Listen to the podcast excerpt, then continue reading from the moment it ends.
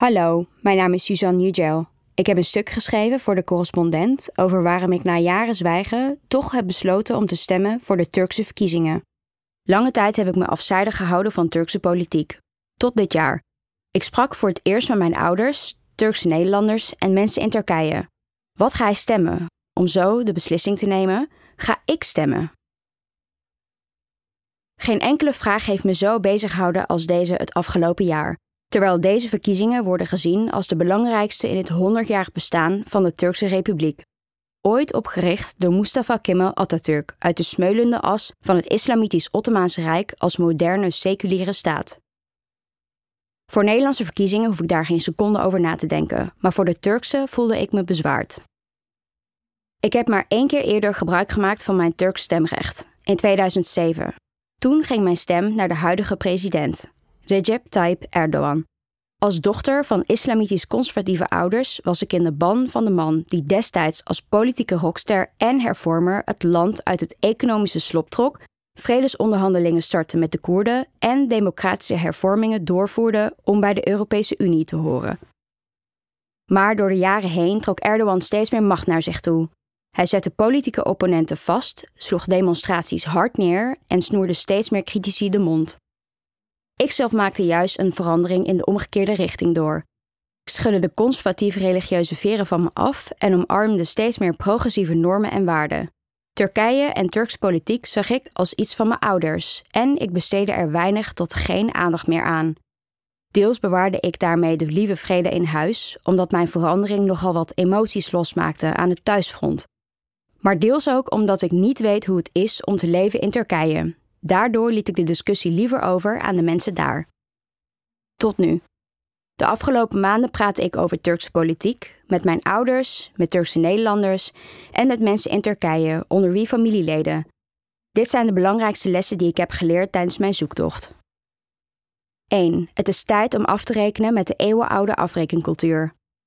Je zou denken dat door de nasleep van de aardbeving van februari dit jaar met zeker 50.000 doden tot gevolg en de hyperinflatie die het land al enige tijd teistert, Turken wel zullen afrekenen met Erdogan en de huidige regering. Niets is minder waar. Hoewel Erdogan achterstond in veel peilingen ten opzichte van de belangrijkste oppositiekandidaat Kemal Kılıçdaroğlu, is hij alsnog mateloos populair onder een groot deel van de bevolking. Hun loyaliteit hangt van meer af dan van economische factoren.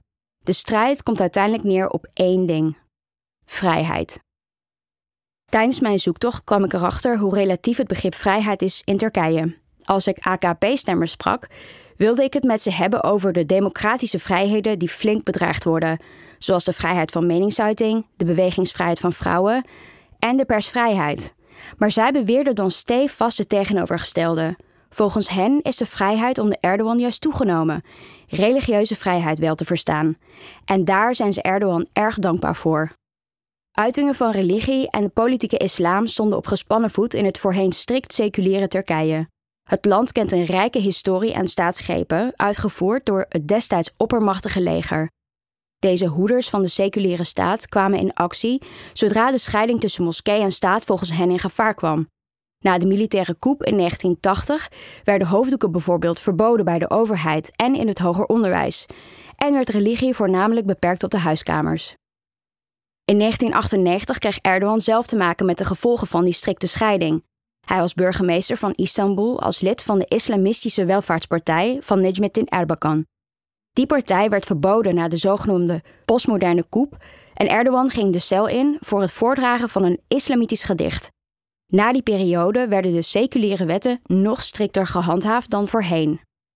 Maar in 2001 kwam hij terug met de destijds conservatieve middenpartij AKP en won in 2002 glansrijk de verkiezingen. Onder Erdogans bewind brak de macht van het leger. In 2012 sprak hij in een speech zijn wens uit om een vrome generatie te creëren. Het hoofddoekverbod werd in 2013 afgeschaft en Erdogan pompte geld in moskeeën, imamopleidingen en religieus onderwijs. Dit tot grote onvrede van de meer seculiere Turken, die het allemaal zagen als een poging om Turkije onder democratische vlag te islamiseren. Maar lukt het Erdogan wel om een zogeheten vrome generatie te creëren? Hoe meer ik de ontwikkeling in Turkije volg, hoe meer ik juist het vermoeden heb dat, ondanks de toegenomen zichtbaarheid van de islam, veel jonge Turken er maar weinig van moeten hebben. Turkije-correspondent Rob Vreken ziet dat steeds meer mensen zich identificeren als atheïst of deïst. En theoloog Mustafa Öztürk schrijft dat de nieuwe generaties onverschillig worden over het islamitische wereldbeeld en er zelfs afstand van nemen.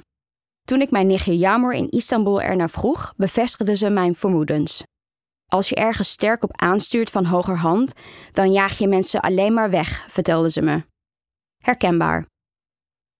Ik groeide op met de islam, ging elk weekend naar de Koranschool en droeg tien jaar lang een hoofddoek. Totdat ik aan mezelf durfde toegeven dat ik die regels helemaal niet wilde volgen. Dat was geen gemakkelijke tijd voor mij en mijn ouders. Maar we zijn er wel uitgekomen samen. Mijn familie laat in het klein zien wat de uitdagingen zijn in Turkije. Wij denken anders dan elkaar en dat schuurt en botst van tijd tot tijd. Maar we hebben door de jaren heen geleerd om elkaar in elkaars waarde te laten, om onze ideeën niet aan elkaar op te dringen, zowel de religieuze als de seculiere. En dat is niet makkelijk, want het vraagt empathie, vergeving en vertrouwen. Als die elementen er niet zijn, is er ook geen toenadering mogelijk.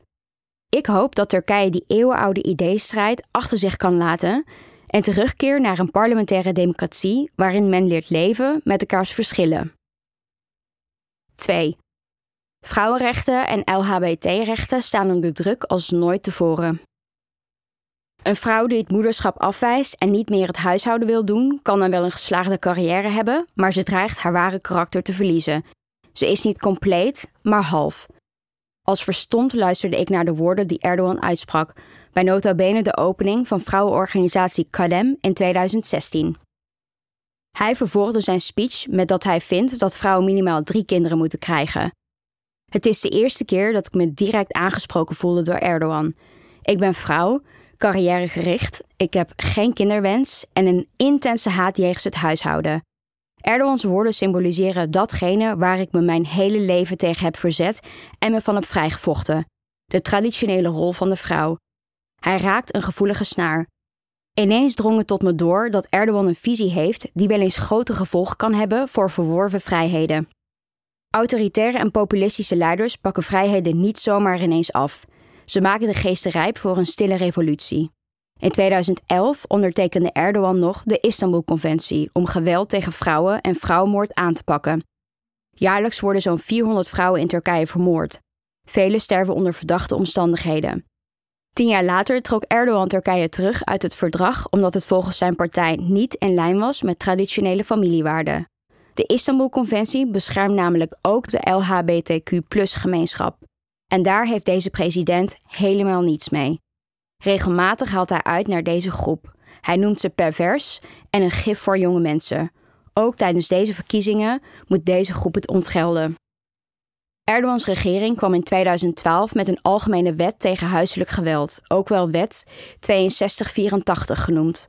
Maar nu hij achterstaat in de peilingen, zoekt hij steun bij marginale islamistische partijen als Yeniden Refah en Huda Par, deze ultraconservatieve islamisten beschouwen ook deze wet, die deels gebaseerd is op de Istanbul-conventie, als een manier om de traditionele gezinsstructuur te ontwrichten. Een van de voorwaarden voor steun aan Erdogan was het ontbinden van deze wet. Wanneer autoritaire leiders aan macht winnen en democratieën beginnen te wankelen, komen vrouwenrechten als eerst onder druk te staan, zei voormalig PvdA-leider Lilianne Ploemen ooit tegen me tijdens een interview. En ik vrees dat voor Turkije hetzelfde geldt als deze partijen hun zin krijgen. 3. Als progressievelingen zich stilhouden, voeden zij het angstimperium van Erdogan. Turkije is ernstig verdeeld en die verdeeldheid zijpelt al jaren door naar Turkse Nederlanders. Dat zagen we na de Gezi-park-protesten in 2013 en na de mislukte coup in 2016. Je uitspreken tegen Erdogan, ook hier in Nederland, kan leiden tot intimidaties en dat je mogelijk wordt verklikt. Je uitspreken voor Erdogan zorgt weer voor veel onbegrip in Nederland. Ook een reden voor mij om op de achtergrond te houden over dit onderwerp. Ik durfde lang mijn vingers er niet aan te branden. Ik sprak hierover ook met journalist en vredesactivist Tayfun Balcuk. Hij komt op voor gemarginaliseerde en vervolgde groepen in Turkije. Als mensen zichzelf censureren uit angst om vervolgd te worden, dan is er sprake van een angstimperium. De enige manier om het te bestrijden is door je uit te spreken en solidair te zijn met al die vervolgde groepen. Zijn woorden bleven lang nagalmen in mijn hoofd.